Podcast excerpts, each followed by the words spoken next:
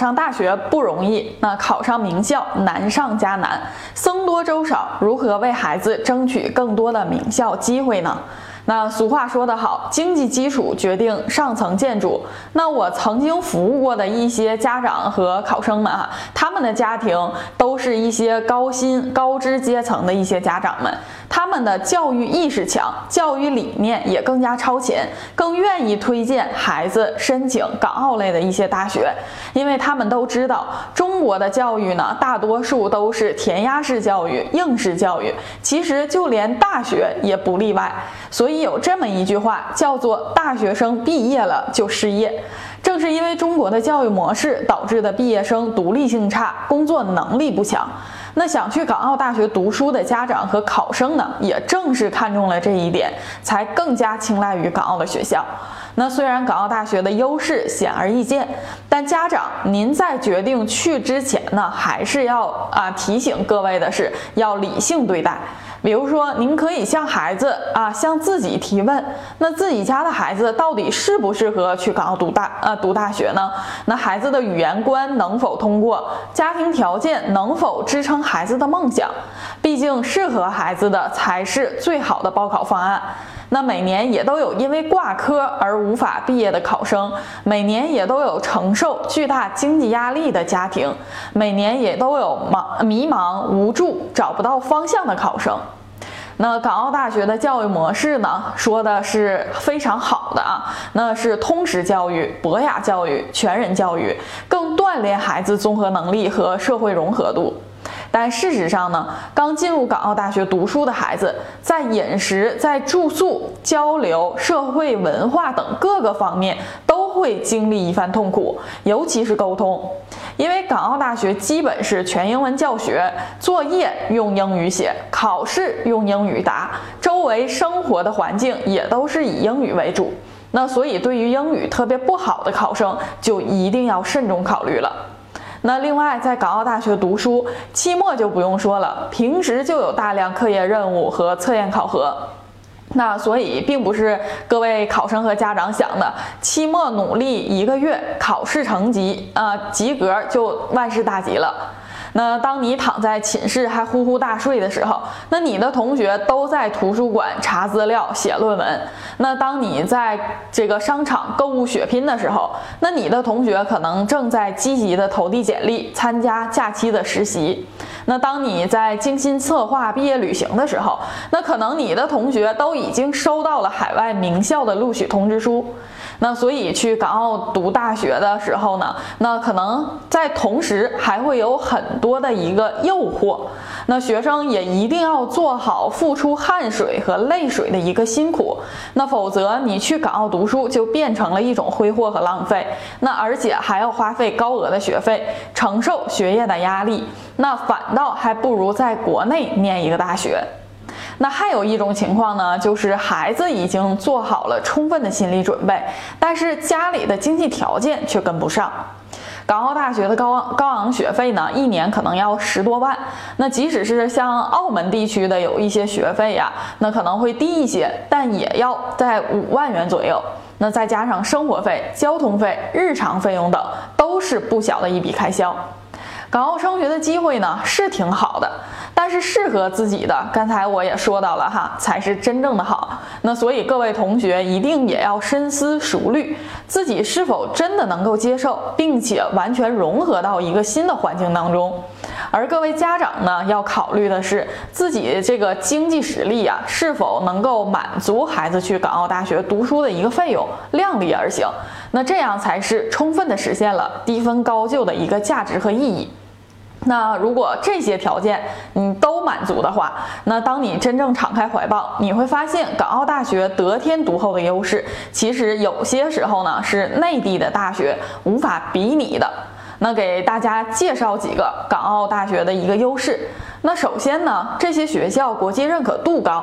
中国的有一些大学呢，一些学科可能在国际上是不获认可的，但是在港澳的学校，所有的学科的学历在国际上是通行认可的。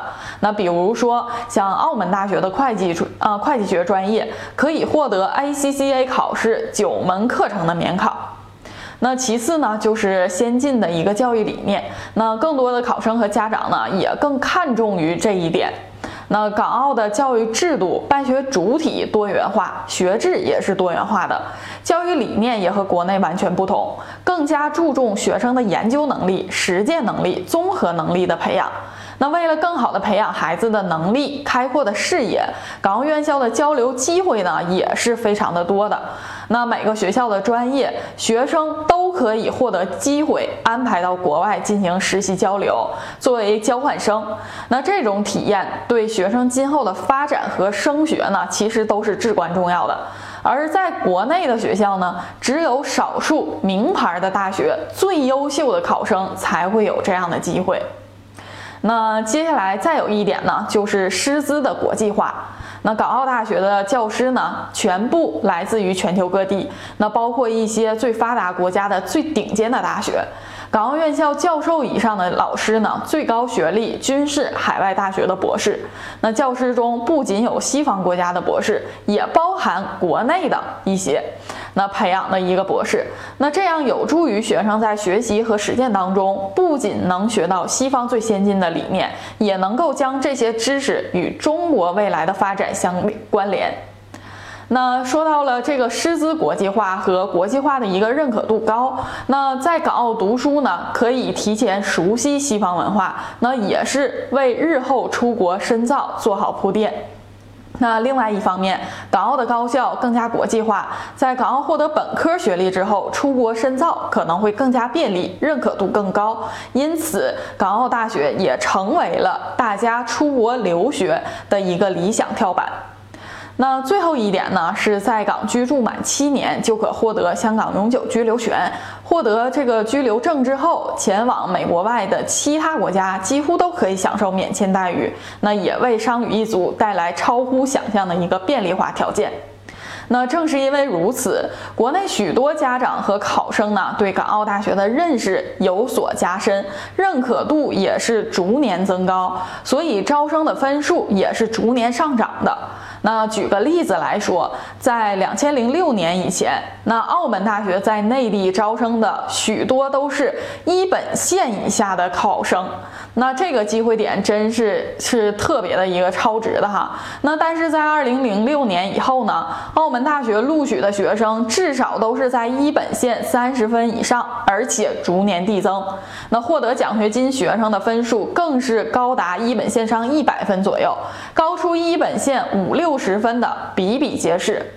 那在去年啊，也就是在一九年上一届，那一九年澳门大学录取的学生至少也要在一本线上八十分。那有很多获得奖学金的孩子都能达到六百三、六百四。那学生素质的提高将大大提升港澳大学的潜力。港澳大学将招收到成绩更加优秀的内地考生，优秀的师资配上优秀的学生，从而港澳大学进入到了一个良性的循环。那正是如此。那港澳学校呢，其实也是不是说都是高层级的，也是分成不同等级的。那好的学校呢，竞争大，分数逐年增高。很多孩子分数没有太大的优势，那可能就选不到这么高级的学校。但是周老师认为呢，港校的性价比最高的可能不在于前几所啊，或者是排名靠前的这些学校，而是在于更加靠后的院校。那为什么这么说呢？